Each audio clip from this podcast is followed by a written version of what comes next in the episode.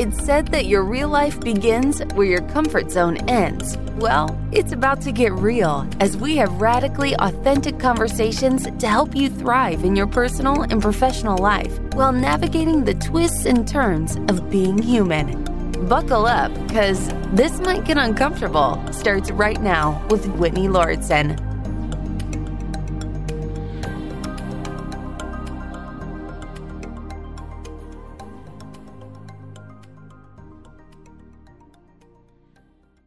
We are recording this episode of This Might Get Uncomfortable on Memorial Day. And yesterday, which was a Sunday, I decided to take my dog Bella and do a improvised outing in the world. And I have not been going out much during the time of this pandemic that we are all still in. Which, as an aside, it's really interesting, Whitney. This is totally tangential before I get to today's subject, but on social media, I have been seeing so many people paraphrasing this verbiage of the pandemic being over. Like they're literally saying the pandemic's over or alluding to the fact that it's over. That's a whole different level of concern and curiosity with that kind of languaging. But the pandemic, in my mind, is still happening. So I haven't been out much. I go out probably two days a week. I go once for physical therapy and I go once to the farmer's market with my girlfriend Laura. So yesterday I did something a little unusual. I was like, all right, I'm going to take the dog and we're going to go to check out a record store here in Los Angeles. So if anyone is an audiophile, you're into vinyl records, there's a really cool record store and it's in Echo Park. It's called Cosmic Vinyl. It's been open for a few years, but I, I had been meaning to go and they've got a really cool cafe inside. I got a lavender matcha latte. It was delicious. The two baristas had cat tattoos, so we bonded over cat tattoos. Everyone fell in love with Bella. It was really really sweet. So I got I got to talking with the two baristas about whether or not they're going to have live music in the record store and they said, "Yeah, we have this mobile stage that comes up from the back and we're planning on booking more bands because everyone who works here is also in a band. I got to talking to them about music and everything. And so Bella and I walked around Echo Park and we stumbled into a couple vintage stores as Bella does. She kind of pulls on the leash and says, Dad, let's go into this store. So I let Bella kind of just do the guiding yesterday. And it had been a long time since I, I had an outing like that. And so it was really lovely. When I got home later in the day, I felt a overwhelming wave of sadness. And I wasn't clear why I felt so sad. It's like, well, we were out and we had this great matcha lavender latte and we were looking at old records and connecting with other artists and meeting sweet new people. Because anytime you take Belle out, I mean, she's an adorable mini French bulldog. You're going to meet people. She's like a guaranteed connection point. But speaking of connection, I realized that the reason I felt so sad when I got home is because I have been a lot more lonely than I have been acknowledging in my life. Like really, really deep loneliness. And I started to get curious why I felt so lonely and have been feeling so lonely. And there's the obvious like, we're in a pandemic, you've been inside, you only go out twice a week. Yes. But this deeper level of sadness, Whitney, I started to get clear about a few reasons behind this. And, and I want to dedicate a, a large chunk of today's episode around the epidemic of loneliness. And when you Google that phrase, the epidemic of loneliness, a lot of really fascinating studies and a little mini documentary I'm going to talk about in a little bit came up. And with my own battle with loneliness, Whitney, I, I've realized there's something very specific that's driving it for me. And it's that I don't feel like I am connected to community right now. Because when we talk about loneliness, there's different versions. I have five incredibly sweet, loving animals here. I have an amazing girlfriend, Laura, that I see multiple times a week. You and I do this podcast. You and I don't see each other physically that much, but we do see each other. It's like when you and I do this podcast, in some ways, Wit, it's like you and I sitting down and kicking it and having a conversation. We, we hope you, dear listener, feel that way too. But this loneliness, Wit, has, as far as I can tell from, from meditating on it yesterday and really crying a lot about it, I think it was triggered by meeting those two young women who were baristas at the record store and how they were saying they were in bands and there's all these bands playing and I haven't been in a band. Well, I was kind of in a band a little bit with our our friend Kit and Karoy and Damon Valley, who you know we did that school night mashup thing about three years ago. But I think what what is the core of this like deep chronic loneliness for me, this pain that I'm feeling, is I don't feel connected to a community. I don't feel connected to creative collaborators right now, and it feels honestly, it feels really lonely to create on my own. I've been writing more songs lately and doing jingles and songs. That's all on my own. The writing that I do is all on my own. You know, you and I split the duties with our brand Wellevatr in this podcast, but my point is that I really feel like I don't have a community anymore. And I don't have a group of creative collaborators.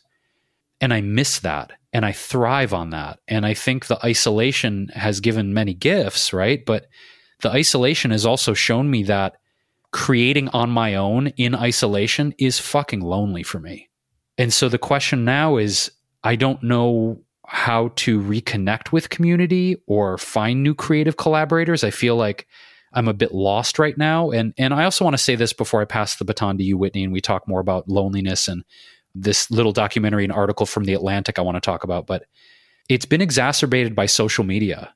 And I think with Memorial Day, the day we're recording this, I've just been seeing so many people like, yeah, we're on a boat and we're in this huge party and we've got all our friends together and people doing shots and, and DJs and bands. And, and I'm kind of seeing like people getting together with their communities. And I don't think it's healthy for me because it's just exacerbating this acute sense of loneliness I have and disconnection that I feel. So it's like yet another reason for me to get the fuck off social media. It's making it worse, you know, and I feel sad because I feel like I don't have a community right now. And I, I don't really know what to do now that I've I kind of I've identified this feeling and the root of the loneliness, right? I'm not I don't know what to do with it. So many friends of ours, whether that's mutual friends of yours and mine, Whitney, or or friends of mine have moved. Like the, and I you know, they're like, I'm not coming back to LA. Like I'm I'm fucking outie. And so it's amplified by the sense that so many good friends have moved away. And I just I just feel sad and lonely right now. And I have a deep desire to somehow reconfigure or find new community, or I, I really don't know what to do about it, Whit. So I, am I'm, I'm bringing it up because I want to be honest about how lonely I've been and how sad I've been about it, and just getting clear about why. You know, I don't know. That's all. I, before we get into the article and some of the other thoughts, I just wanted to pass it back to you. So thanks for. you were feeling slap happy before the episode, and I'm like, let me be a downer and talk about how sad and lonely I am.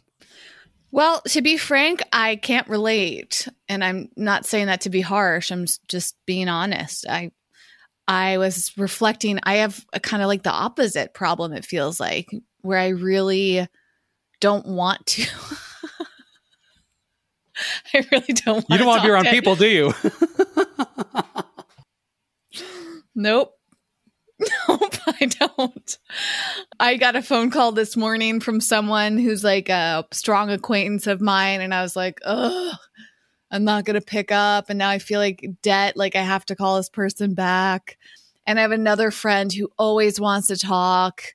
I love talking to my sister. Like it's it's interesting because there's certain people in my life. My sister probably feels that way about me, but we talk a ton and I'm usually the one that wants to talk to her more than she wants to talk to me. It's very, very different with her. So it's not like I don't want to talk to anybody. I mean, I talk to you. We will talk no matter what through the podcast. So I kind of get that out of my system. And maybe that's part of the reason I feel just nourished. Like we have guests on the show. Usually we record at least once a week with a guest. We record twice a week minimum on just the two of us. And I have meetings and like I, there's just so much going on and and that's led me to feel a lot of social fatigue. And it's interesting because I, I know i read this somewhere recently. I don't know if it was an article or in a book but i will see if i can pull it up. I feel like it was an article about related to the pandemic and how i thought that i would be feeling replenished and like it'd be easier for me to socialize and I'd yearn to socialize, but I don't. I almost feel like I want to socialize even less than I did beforehand. And gosh, I don't know where I was reading that, but Hmm. I'll have to think about this. Well, can I ask you something about that? Because that's a really interesting statement to say you f- you feel like you want to socialize less than before. Is it sort of a reticence that you feel because you anticipate you're going to be drained by those interactions? Like, what is at the core of that for you? I'm not entirely sure yet, to be honest. Like, I just, there are certain people where, and it might be particular to certain people. I'm not sure. Cause, like I said, it's very different with my sister. Like, it's so rare that I can't think of any time that I don't want to talk to my sister. And we've actually spoken so much recently. We FaceTime multiple times a week. We don't really plan it. It just happens. Like I'll just dial her up. We use Snapchat to send each other videos. We're on t- TikTok messaging each other videos every single day.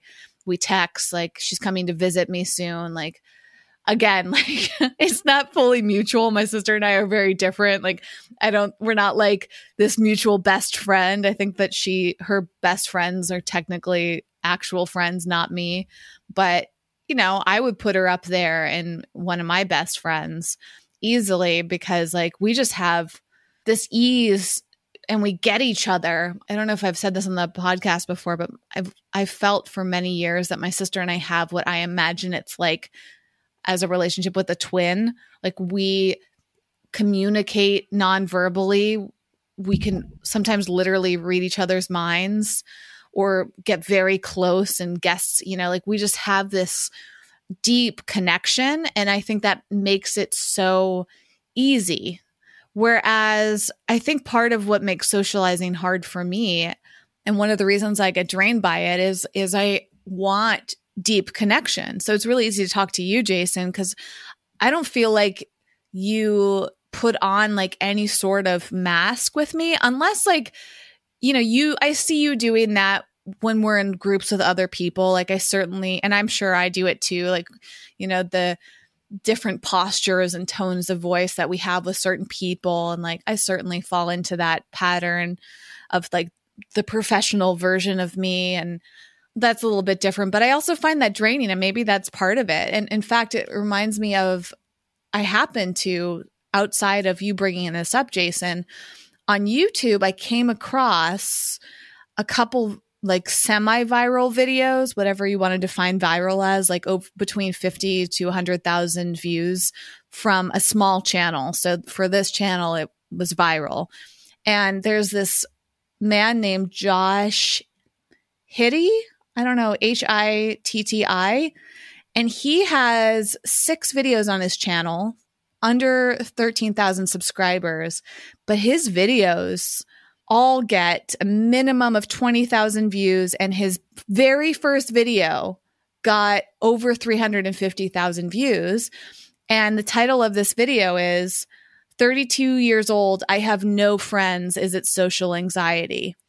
And then he has like update videos, a day in the life with no friends. Then when he turned 33, he said, I still have no friends and he's like doing Q and A's. Like basically, his entire channel is what life is like with no friends. And I've barely watched his videos. I've only seen like a few minutes of them. One thing I really like is that he, they're very raw.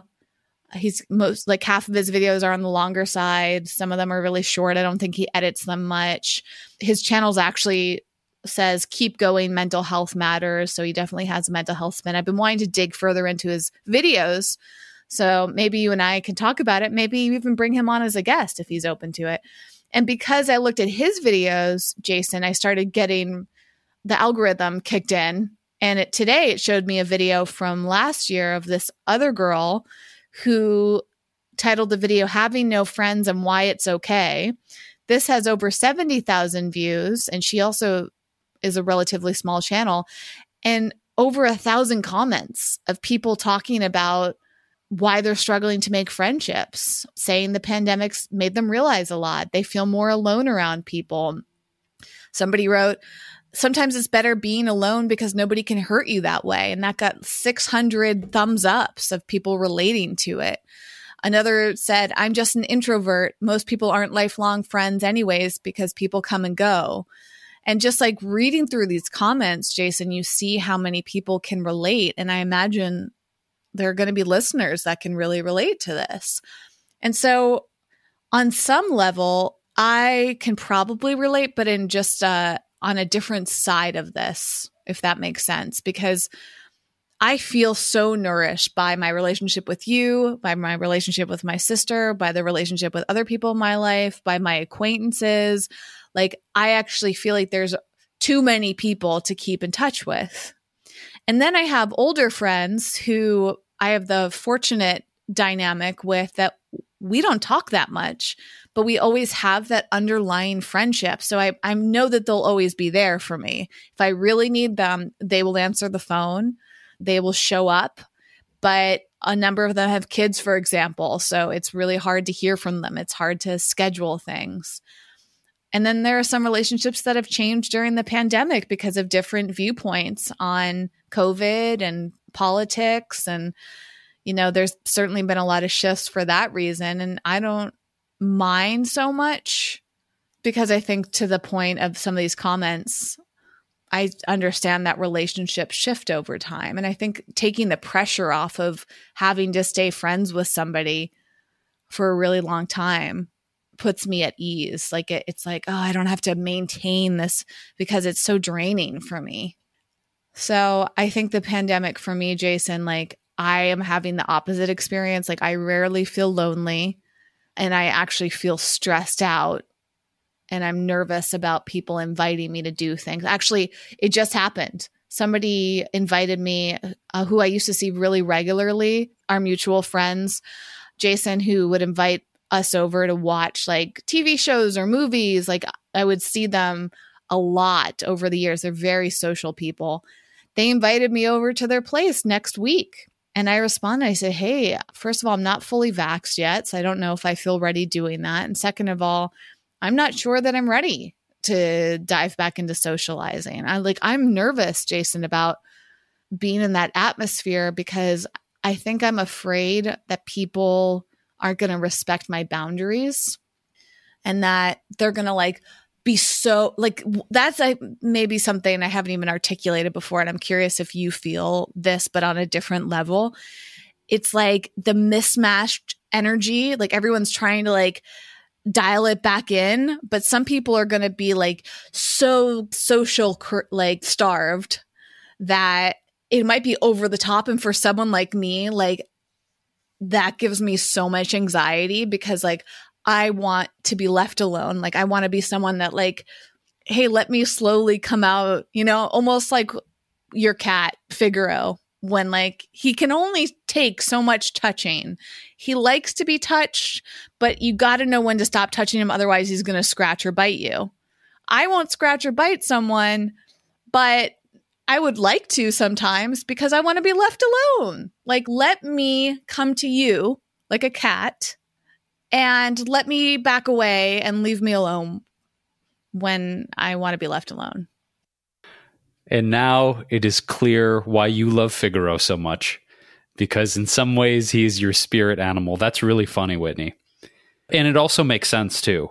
It's sort of a dichotomy in the sense that I'm lonely and I miss having a community. I miss having consistent social interactions with people in person and yet I do resonate with what you're describing. In my own way, it's, you know, I think in some forms, the community that I was a part of previously, one of the gifts, as I mentioned, of, of this time has been reflecting on how many of those relationships were not friendships. They were mild acquaintanceships under the guise of well, we're in the same movement and we're in the same community, so we're going to like get together and blah, blah, blah. But I've realized that a lot of those people that I was spending time with in social situations were not actual friends or acquaintances. There's nothing wrong with that. But I have gotten very clear about who are friends in my life and who are acquaintances. And I think that was maybe a bit muddled for me for a little while.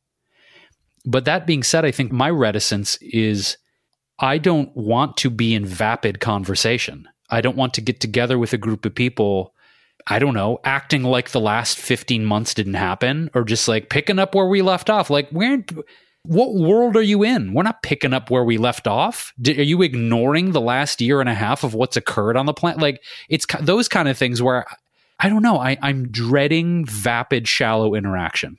And I'm wondering how I'm going to respond when those situations inevitably do arise, because they will. Whether or not I'm just going to walk away from someone and not give a fuck, or gently and courteously tell them I'm not interested in having this conversation. Like, I think I'm going to be bold in some way, Whitney. I just don't know what that is, but I have no desire to engage in like in conversation that doesn't have weight or purpose or meaning or soul. Like I'm just going to I'm you know either proverbially or literally walk away. So there's that like anxiety around that, which I think is similar to what you're describing. So when I say community, like I want to be around real people, real people who are in touch with their emotions, with their perspectives, who aren't afraid to be vulnerable and uncomfortable and real. And I think that's probably going to take time to build that kind of community again it's going to take time for me to find those people and it may not be in la i mean i've talked ad nauseum on this podcast for any longtime listeners about moving which i still intend on doing and i guess that means i'll just have to seek out and you know build a new community somewhere else and that's fine because i don't feel like i have a community here anyway anymore. And the people i was in community with again when i think about most of them i'm like i don't want to hang out with y'all motherfuckers anyway. Like just being real real and I think about the handful of people I have seen during the pandemic, and those are real friends. Those are like humans I know that I can count on, whether the tide is high or the tide is low. Like it's really revealed, Whitney, the depth and the meaningfulness of specific friendships and the vapidity and the shallowness of other acquaintanceships. So it's been a gift in that sense. But this idea of this loneliness epidemic, as I, as I mentioned earlier, if you Google this phrase, it is absolutely fascinating what is coming up around loneliness, globally speaking. We're not just talking about the US, we're talking about globally. And there's a article that I pulled up and sent to you, Whitney, before we started from the Atlantic. It really is a fantastic website. We've referenced many articles from the Atlantic. And the article is titled The Voices of the Loneliness Epidemic. And to summarize really quickly, there's a, a very short 13 and a half minute documentary, docu video that basically highlights it's called Disconnected, by the way, this documentary. And it was done by, I hope I'm pronouncing her name right. She's a British filmmaker in her 20s called Alice Aedy. Aedy. And she was documenting these anonymous phone calls that were left on the voicemail in the inbox of the the UK, the British minister of loneliness. There was a minister appointed to address the loneliness epidemic in the United Kingdom.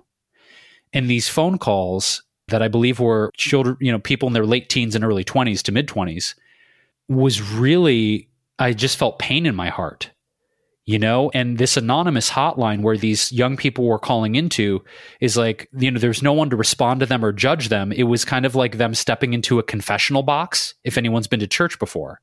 And it's just interesting to hear about how like london is this loneliness hotspot and these these major cities around the world you know are these loneliness hotspots where you know you have millions of people in any of these given cities but people feel more disconnected and more lonely than ever before so we're going to link to this article and this mini documentary in the show notes at wellevatr.com. It's W E L L E V A T R.com. Click on the podcast section. It'll take you to the transcript in the show notes where you'll see this disconnected documentary. But the epidemic, how they're, they're the experts, if you will, are, are labeling this. They say it is an actual venerable public health crisis. And some research studies they're referencing in this article show that loneliness and chronic social isolation can be as damaging to physical health, get this, as smoking 15 cigarettes a day. That's fucking mind blowing.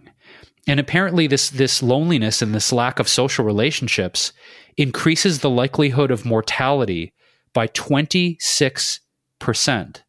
And the same study found that when compared with people with weak social ties, people who enjoyed meaningful, deep relationships were more than 50% more likely to survive and have a longer lifespan. Like, that is fascinating. And just really briefly, there's a guy, he's a neuroscience professor at the University of Chicago. John, uh, everyone's name is so difficult to pronounce in this article. John Cacioppo uh, wrote a book called Loneliness Human Nature and the Need for Social Connection. Definitely going to pick that up. And found that loneliness affected us on a cellular level and alters the way our genes are expressed, Whitney. This is fascinating to me. And I think it talks to a deep seated biological need for us to be connected to one another. And it's no shock, we've referenced this in previous episodes about the massive spike in binge drinking and alcoholism, particularly with women over the over the, the pandemic we've experienced. And the level of drug addiction, the level of suicide. I mean, we, we've referenced all these in previous episodes of This Might Get Uncomfortable. But to see research that it's affecting us on a cellular level, that it's altering the gene expression from loneliness and lack of social connection. I mean, for me, I've had like physical pain when I feel lonely, Whitney. Like literally, I will, my heart will hurt when I feel that depth of loneliness. It will feel like someone's taking like a tiny butter knife and like stabbing me in the heart. So to hear that it's affecting us on an actual physical cellular level, I resonate with that deeply. And I think it comes back to like, you know, how are we going to address this? Not just on an individual level, me talking about wanting community, but I think it's going to be really interesting, Wit, to see how humanity handles this in a post pandemic world. Like, how are we going to reconnect with each other? And I, I, think it goes back to like the weirdness I've been feeling when I look at social media and seeing people like having these giant Memorial Day parties today. It, no, I just, I feel like some people act like nothing ever happened. Like some people are just like, yeah, we're fucking partying. Fuck yeah. And I'm like, I want that, but I also feel freaked out by it.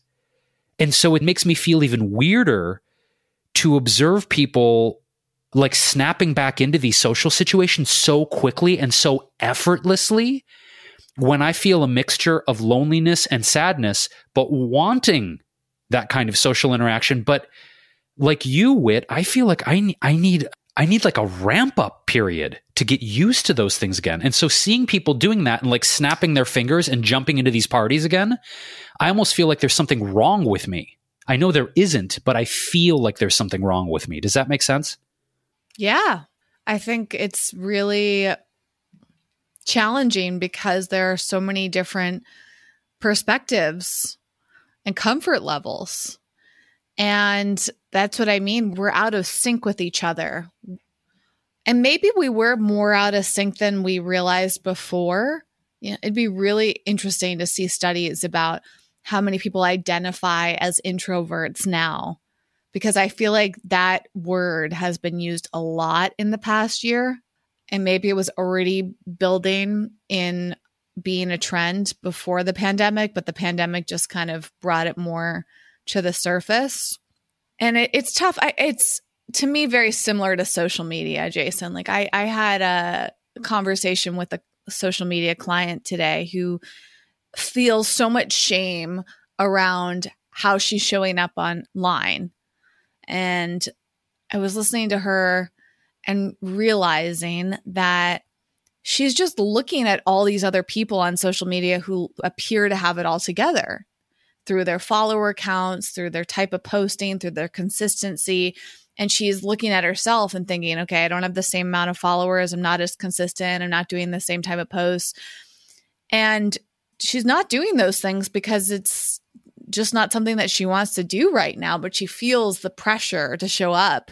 And so she feels less than and she feels shame and all of these emotions that come up because of that comparison. And I said, well, the truth is, that people probably aren't even noticing what you're not doing because they're also focused on what other people are doing. So, in a way, like you can hang back and be quiet, and you're just not bringing very much attention to yourself, which might not serve some of your goals from a marketing perspective. But like, it's not like people are going to your account and thinking, like, wow, look, she hasn't done this or that, or look at what she's not doing. And maybe some people do that, but like, I don't think that's as common.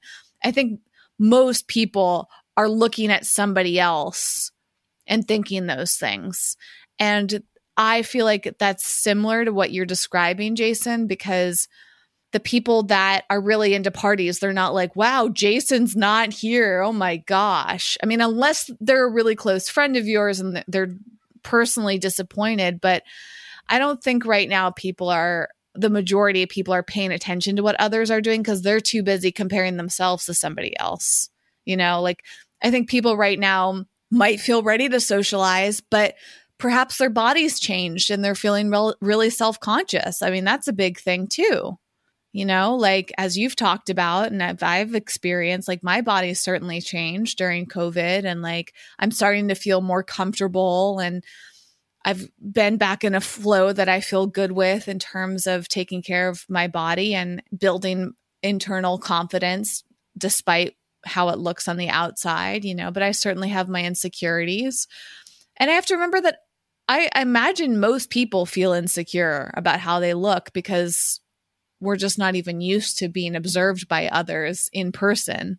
So that's going to feel awkward for most people. And I bet you most people are feeling those emotions about themselves. They're they don't they're not even thinking about what what you are, right? Unless they're comparing themselves to you for good, good or bad. And then I bet you a lot of people are socializing sooner than they feel comfortable, Jason, because they're trying to push themselves outside of their comfort zones or maybe they feel peer pressure.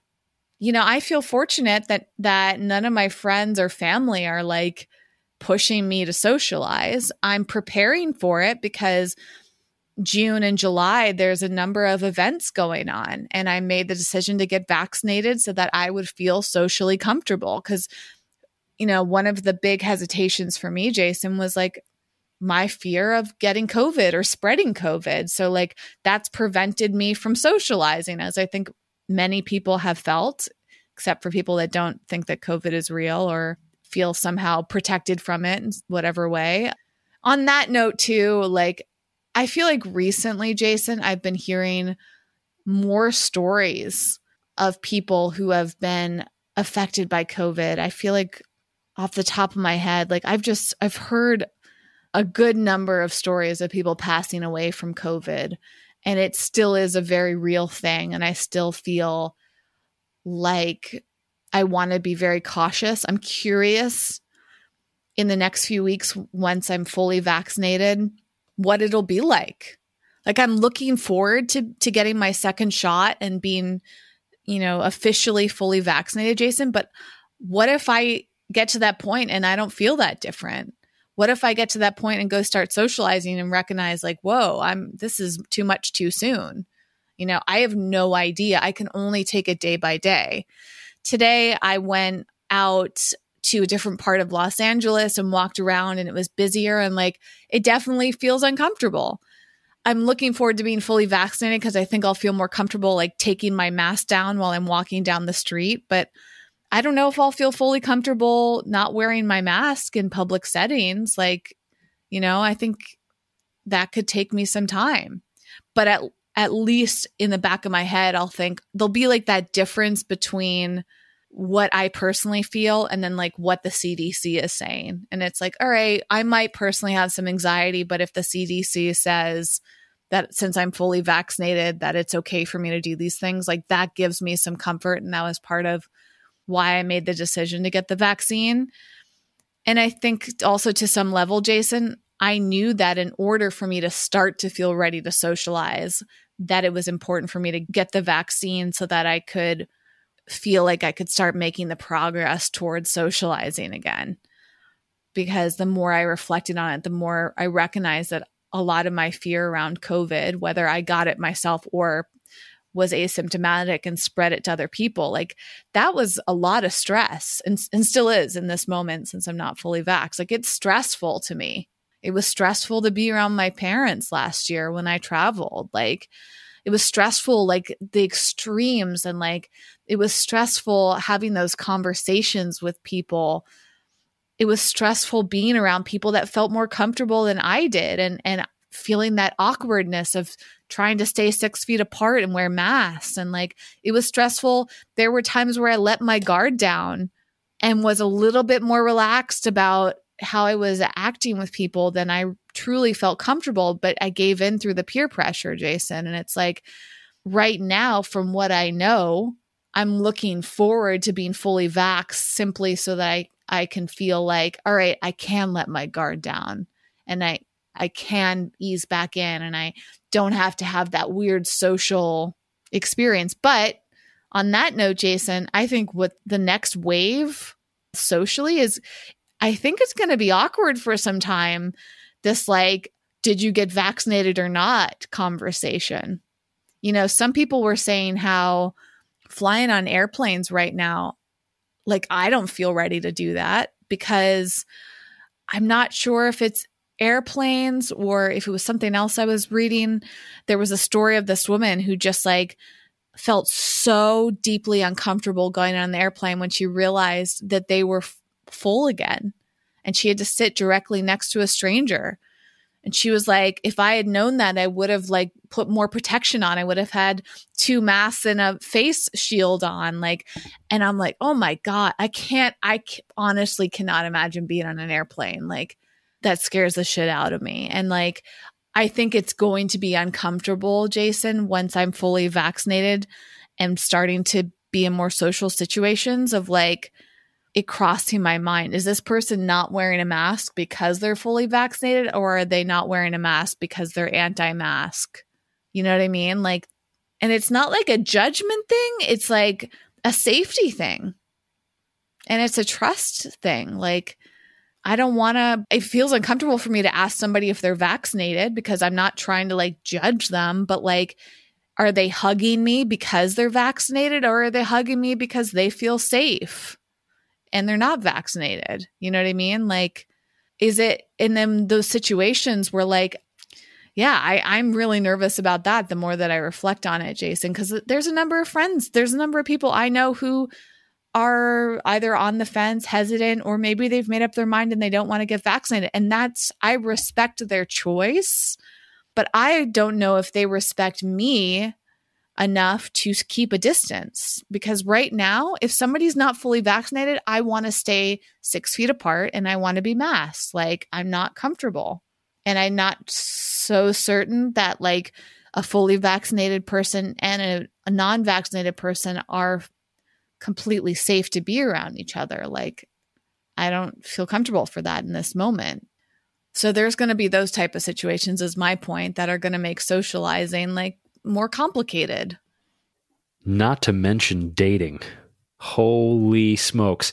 Two things really quick on that tip, Whitney. There's been some really interesting memes floating around and full disclosure. The acquaintances and friends in my life are all over the map on this issue not just the idea of loneliness, which I'm going to tie this into what I'm about to say, but the issue of who's vaxxed, who's not, how do we communicate about it, and also how it's going to affect dating. So I had I had one. He used to be a friend. He's more of an acquaintance now. To be to be real about it, posts a lot of anti-vax stuff, and you know he's he's hardcore about it. I respect him. He posts some funny stuff too, which I appreciate the funny stuff more than I do like the the biblical shit that he posts but he posted something about like the dating criteria like eats organic, does yoga, vegan, meditator, no vaccine. Like, you know, this is like his criteria now of like, I'm not going to touch you or come near you if you're vaccinated. Like there's that kind of stuff going around now, right? Of where where I've I've seen people literally post like men and women, if you are vaccinated, you're out of my dating pool. Like just you, like I won't even consider you as a partner. Like that is going around like wildfire. The other thing I've seen to go back to the I suppose foundational topic of this this episode about loneliness and social isolation is people how do I even phrase this? People in the same kind of sentiment around here who are choosing to not be vaccinated wearing their sovereignty and isolation as a badge of honor to paraphrase, kind of like, yeah, if I don't have any fucking friends after this, I'll just be alone and be not vaccinated and y'all can go fuck yourselves. Like, kind of that kind of language, you know, where it's like, where they're not going to hang around with vaccinated people anymore. They're essentially saying, if you're vaccinated, we're not going to be friends and we're not going to hang out anymore. And they're taking pride in their sense of isolation and sovereignty. So there's that, which is really fascinating to me psychologically, very fascinating of them essentially, you know, cutting people out of their lives if they're choosing to be vaccinated. That's interesting. The other thing, and this is totally off back to the air travel thing. I wanted to pause this real quick and grab. I haven't showed you this yet. So I recently got sent something in the mail. I have not tried it yet. but I'm very interested to use this device specifically for air travel. I just wanted to show it really quick. I haven't put it on yet, but I did receive it in the mail and it's related to the air travel thing. So let me grab it real quick. So dig this. I just pulled this off of my bookshelf. I have not tried it yet. The company just sent it to me, and my intention is to use this for my next plane flight. This is something I read about last year that they were going to come out with, and it's kind of like super tech geeky. It's in the package, so you can't. It's a helmet called the Air Microclimate.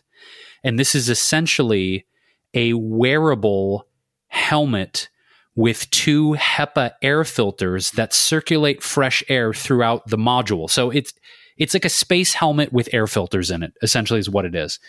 And apparently, the filtration system is supposed to be uh, effective against microparticulates. And again, I have not even taken it out of the package yet. I was reading online about this air microclimate, Whitney, though, that at airports and depending on, on the air carrier, that some of them have actually requested, demanded, I guess. If you don't do it, they probably don't let you on the flight. So maybe demanded that people wear masks inside the helmet. And that certain helmet wearers of this air microclimate were like, it's a completely hermetically sealed helmet on top of my head. Why are you asking me to wear a fucking mask? So some people have been kind of bitching about certain policies of like, there's nothing getting in the helmet. Wearing a mask isn't going to help. So it will be interesting when I take this on a flight to see how airline staff responds. You know, I it's like fine, I'm going to get on the flight, so if I have to wear a mask, it's dumb. It doesn't make any biological sense to have a fully enclosed helmet with a mask on, but anyway, that's what I've heard online with some people complaining about people at airlines requesting that. I am interested to see not only how it works, but I'm interested to see what kind of reactions I get in the airport wearing this high tech space age air filtration helmet you know, because it's probably going to look nuts, but I also don't give a shit because I'm fine looking nuts and I'm fine looking like a crazy person. Well, what are you waiting for? Why don't you try it on right now? Well, okay. I guess I, okay.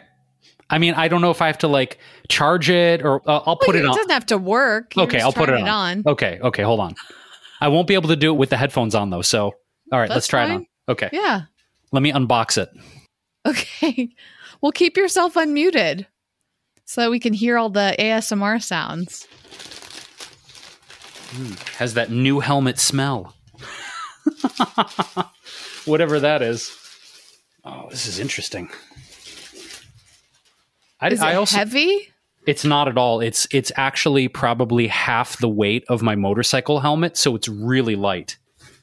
And of course, they always sent me the bonus gel pack. Thanks for the bonus gel pack. I always wonder why they do that. Like why a gel pack and a helmet? Okay, let's see. Ooh, interesting. Yeah, so apparently, like, it has this. All right, I'm just going to put it on. oh, wow, interesting. I don't think you can see this, but inside here, where your mouth goes, because this is this is the bottom of it. There's two giant filters on the bottom here, like two cool. massive HEPA filters. All right, let me try it on. Can you hear me? it's not like super fitted. It's not it's not super comfortable. It's like it's like a little bit like kind of like I, w- I would imagine a hazmat suit or a hazmat mask would feel. It's pretty resistant to fog though, so that's good. And it does have these adjustable ties on the bottom. But yeah, it feels sealed pretty well. It's really it's it's interesting. It's hot though. Oh my god. Whoa. Whoa. All right, so it's it's pretty cool, but I have to say that the fit isn't like fit like like a motorcycle helmet is is fitted to my head, right? It's it's pretty much as close to custom. This is like one size fits all. So I would imagine if you're someone like Andre the Giant who has a massive RIP, this would fit him really well. I tend to have a pretty big head and this was kind of on the loose side. But that's not the part that potentially bugs me. It is hot inside that helmet because it literally it goes around your entire neck as you saw and you can you can really tighten that to make sure it's like like nothing like it's going to be hard for anything to get in there, okay? But it's going man, I'm a little bit concerned I'm going to be like sweating like you know, that's the only thing about it. So I am going to try it with the air filters activated and see if it's less hot in there. But I don't know. I still feel like I want to take it on a plane and see how it works. If nothing else, then for the reactions of people, like who's this? Who's this weirdo? I like getting reactions out of people. What can I say? So stay tuned for a future review on the on the Air microclimate. Shout out to Air for sending it to me. And I have no idea how you how you guys found me. By the way, if they just sent me an email like, "Do you want to try one of these out?" I'm like, "Yeah." So I am going to try it out. Hopefully, when I go see my mom in Detroit soon. So, yeah. And is there anything else we have to share? do we want? Oh, do we want to tell people Whitney about our new Hello Audio venture? We okay. So I'll I'll hand it off to Whitney in a second. But we have a very special announcement. We've teased it in a previous episode about a private podcast we are launching on a new platform called Hello Audio. Yeah, I you know, I've been thinking a lot about this, Jason, and there's a lot to discover. So we definitely want feedback. And mainly we're experimenting with different forms of audio releases. And there's this incredible platform called Hello Audio that we just joined today, May 31st.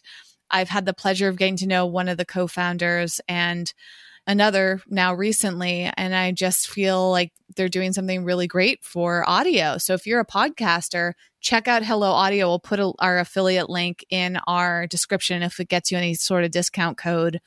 That could be great. They do trials and we're going to try it out and probably test it out for the next few months. And there's a lot of different things that we can do with it, Jason, because being podcasters and as much as we've loved doing the show i just want to continue to explore like how else can we reach people and i actually think it's great for minimizing device or visual device usage and that's what i'm really interested in and our show is long so i think it'd be fun to experiment with a shorter show i'm on the fence like i, I we're going to start off with doing it private and there's part of me that's like, oh, like, should it be another public podcast? But that kind of feels like a lot of pressure. And we want to do something special for our dedicated listeners and our patrons.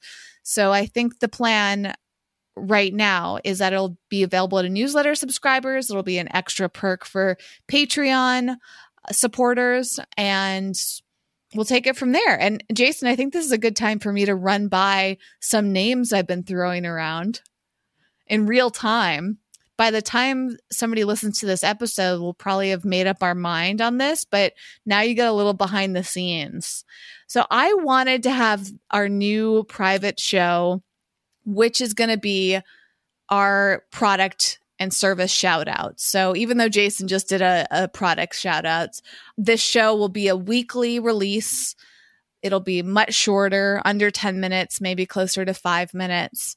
And we'll be talking about products that we love from food to online services to experiences we've had, restaurants, you know, drinks, supplements, basically the things that we typically talk about at the end of our show. And instead of waiting for the end, you can just listen to this podcast separately. So I've been trying to think of something that would be complementary to our show name. This might get uncomfortable. And the first thing that I talked about in a previous episode was why don't we just call it comfort food? But then I thought that's so generic, like somebody's got to have claimed that. And there are a couple podcasts, although it doesn't look like any of them are active. The downside would be that it would imply that it was mostly about food so I thought, nah. I also thought about soul food, but like same thing. Plus, like I want to tie in the word comfort. So I looked up other phrases with the word comfort, Jason. And one that came up is creature comforts, which is like kind of fun, but like a little too out there. This one I thought you might like. Oh, he's having a light bulb moment.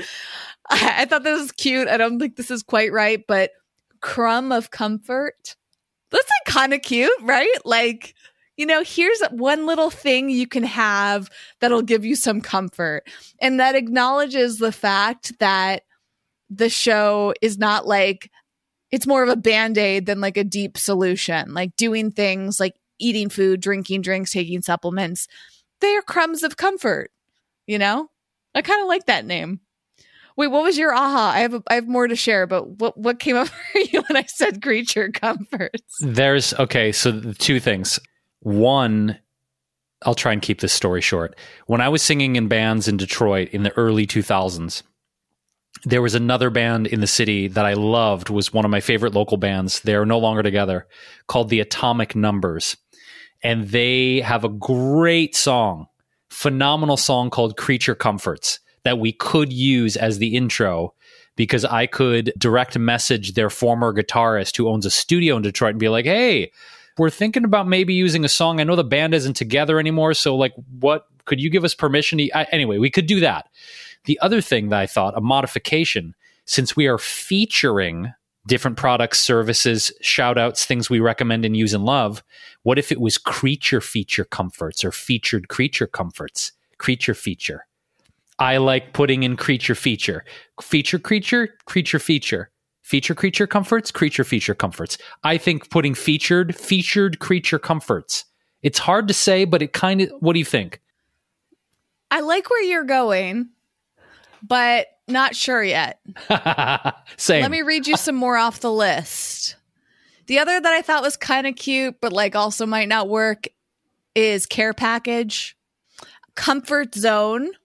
It's like maybe that could be something tied into like the website, like, hey, you're coming into the comfort zone because we're gonna have to have like a maybe that's like the section of our web our newsletter because this will be available for newsletter subscribers and patrons. So it could be like come into the comfort zone, or maybe that's part of your jingle because I'm going to encourage you, Jason, to write a jingle for this. The other one, I don't think it's going to work, but like it was a phrase that I was like, hmm, security blanket. Like I kind of like that feel of it being cozy. Then we have some phrases. Ooh, actually, I mean, I really like the word cozy. So there was similar to the word comfy. So I was like, can we work in the word comfy, like making someone comfy and cozy, you know, like food that makes us feel good? Or a phrase like, take comfort in this. I think my favorite, though, Jason, if we want to have it similar to our current podcast name, is something like this hits the spot. Ah. That's very satisfying to say. That's and that's something I use all the time in colloquial speech. It's like, ah, oh, I hit the spot. I use that all the time. I actually like that. This hits the spot. This hits the spot. I mean, everyone knows that phrase. Everyone knows what it means. It's it implies deep satisfaction, which is why we're sharing these things because we do feel deeply satisfied by them. I actually, that's growing on me. I like that. I also like deeply satisfied because satisfied is one of my favorite words too. Or just satisfying. It could be this is satisfying. This uh, I like I like satisfaction, satisfaction, action, action satisfaction, satis- satisfaction, action Jackson fat. I don't know. There's something there. So far I like creature comforts because I imagined us having a friend of ours designing a cute little logo with a cute little monster with a little blanket wrapped around him or her, it, them, and having like a donut in one hand and some supplements in the other hand, and having like, I don't know, like like representing the things we review in the cute little creature icon. I like that because I think that there could be a cool logo we could design for that. But I also like this hits the spot. That's I mean, that implies you get a lot out of that title. You get a lot out of both titles. Those are my top two so far. Okay. The other contenders were This Brings Us Comfort or This Just Got Comfortable. That's it's like two on the nose though. Don't you think? This just got I don't know. I don't know. People will be confused. People would be. They'd be like, which one? Do we want to listen to the comfortable podcast or the uncomfortable one? Shit, what kind of mood am I in today? but like in a way that's kind of cool, right? Like it's the antithesis. It's like, you know, maybe some people don't listen to our show because they're afraid it's going to be too like depressing. I don't know. This hits the spot. This might get uncomfortable. This hits the spot. I don't have to think about it. I, I feel like this is a good opportunity for us to maybe compile these choices like we did with This Might Get Uncomfortable and get really trusted feedback from our close friends and business associates, which is, by the way, how we chose this name. I don't want to get an analysis paralysis. I want to just like pull the trigger. And I think I just looked up, like, it doesn't look like there's a show called This Hits the Spot. But when I looked in quotations on Google for This Hits the Spot, like phrases like now this hits the spot or ah this hits the spot like i love that just Wait, can you come up? Can you come up with a little jingle on the fly before we wrap up this episode? Because we got to go record this hits the spot. I, I like the it- name. I think we got to go with that. So what's the this hits the spot jingle, Jason? And you can weave in like the creature comforts, and we can still have that be our logo. I said, nah. Ah, this hits the spot. With our favorite products, we gonna drop it like it's hot. You got creatures and the show and the features, supplements, foods to get you in the good mood. Ah, this hits the spot. Just pulled that out of my butt cheeks, but I'm sure there will be something there because I can put it on piano and record. There's a theme song in here somewhere. But I do see a little creature with a blanket and a sauna and some food and I don't know. I see in my mind's eye a cute little logo for this. So there's something I see here. it as like a green creature with fangs, but cute, kind of like your cat Claudia, We'll turn Claudia into the logo. like a fluffy green cat-like creature with fangs And wings. eating- Yeah, and like we need somebody to design that. I know the right person. Our previous guest, Ruby Roth. Our previous guest, Ruby Roth, can design it. Then we need some more patrons so that we can pay for it. Well, on that note, yes, dear listeners, if you want to support us and our brand new private podcast, when you sign up as a Patreon on our Patreon account, it's uh, patreon.com, P A T R E O N.com slash Wellevatr, W E L L E V A T R dot com. And your support and your monthly zhuzh can help us fund the creation of this new logo. And we could create all sorts of cool merch like this hits the spot stickers, this hits the spot t shirts, mugs, like cool merch, maybe water bottles, reusable straws. Like we could we could start doing a whole line with this cute little creature Interesting. and it would be exclusive to patrons. Well, there's some incentive for you, y'all. There's some incentive up the wazoo. And maybe what else, Jason, you could do? You could start doing some of your jingles as Patreon perks. I could. I could because you that. co- you know come up with them on the fly. Can you It's true. try uh, just before we wrap a little bit more of the "This Hits the Spot" theme song? I know that you have a little more in you. Hmm, Do you want me to do it on piano or no? Yes, I do. Yes, I do. I don't know if you're going to be able to hear it though. We'll just move your mic over there, as long as we can hear your voice. I love that he's up for that. I've got to plug in the piano. Hold on. Playing live piano. hmm. Let's see. Let's see what happens.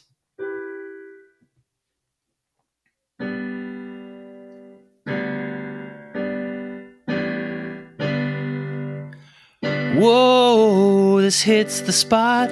We got a lot of products, gonna drop it like it's hot, and you, we gonna hook you up with food to get you in a good mood, change your attitude. It's, oh, this is the spot. We're gonna tickle that spot that needs to get touched. Ooh, you know that secret spot you don't tell no one about.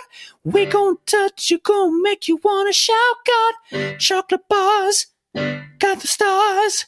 Gonna chit you when you can, you mind. Oh, you got a chocolate bar. Oh. I know that was only one chord, but it's it's a work in progress. So anyway, we'll work on Okay, it. We'll my, my on request is one more bit, but don't make it just about food because we're also talking about all sorts of other things that hit the spot, such as such as product recommendations, services that we stand by, things that you're gonna make you feel good if you're a shaman or a gadfly. Got CBD, terpenes, THC gonna make you feel free. Got essential oils, drenched in toil. Got extra virgin olive oil. We gonna recommend our favorite stuff. We ain't gonna tell you about all that fluff. The only fluff you're gonna have is in our logo. and and we won't include any MLMs. No, no. We have a guarantee on this podcast. We will not ever share MLM products with you. That's a guarantee.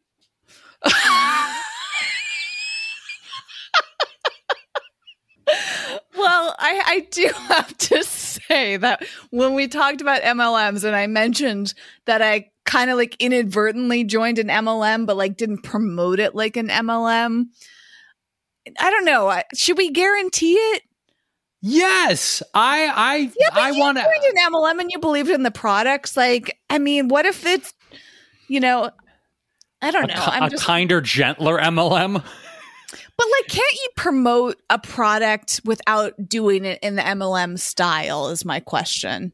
I guess we need feedback on this. This is a good reason for people to email us Yeah. because we're not again similar to the vaccines. If you are part of an MLM, you know we're not. I'm not like going to be someone that's like I can't talk to you and you're a horrible person because you're part of an MLM. Like no, it's just that you know I'm not a huge fan of the practices, the cliche elements of it, but like I'm just saying there are people that we know and love, and both of us have joined MLMs. So it's not like you're a bad person and the products are bad. It's just like there's elements of the MLM cliches that we're done online. it's cult. It's culty. It's okay. we have it's a cool. whole episode on this, We'll link to it. but I don't want I don't want people to feel like they're, they're not like they're Welcome here. If they're in an MLM, no, you are welcome here. We just we don't personally align with some of the marketing practices that we've experienced in our MLMs. Let's be just that's more accurate. Well, that's not fully true because the one that I was part of in the episode I talked about how they're no longer an MLM, but they were. Right. And I didn't ever have a problem with them. I treated it like another affiliate referral. I wasn't doing anything MLM-y, if that's a term. Like, Yeah. Yeah. you, but you had a completely different experience. Yeah, But- where I was- But you yeah. believed you believed in the product, though. Like, They're would you delicious. still promote their product, or you're saying you won't ever promote their product, like even on a gentle level? I won't because the marketing tactics and the business structure uh, scared me away. You're scaring everyone away. It scared me away. And I didn't feel, you know, Uh, like I wanted to succumb to the pressure of like walking around being like, hey, brothers and sisters, do you want to live forever? Do you want to live forever? Do you want to piss gold? Do you want to shit platinum? Then take these products. It's like, is this really going to make me piss gold and shit platinum? Yeah. You just need to take this for a year and sign up for my subscription service so you can piss gold. Yeah, that just wasn't my wasn't my bag. But it could be your bag. No judgment. Just wasn't wasn't for me. What we do want to be your bag is to go to our website, wellevatr.com.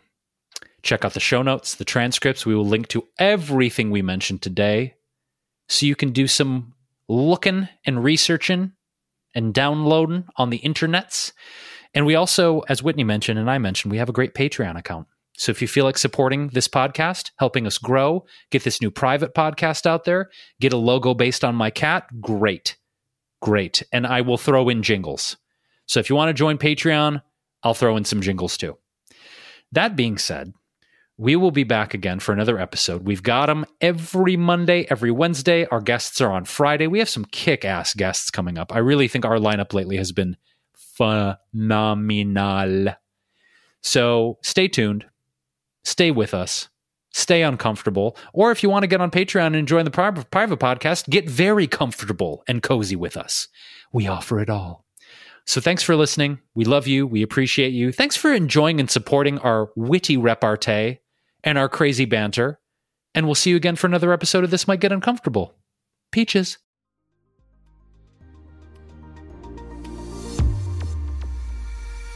Thanks for listening and getting out of your comfort zone with us today. For show notes and more high performance resources to help you thrive, go to wellevatr.com. That's W E L L E V A T R.com.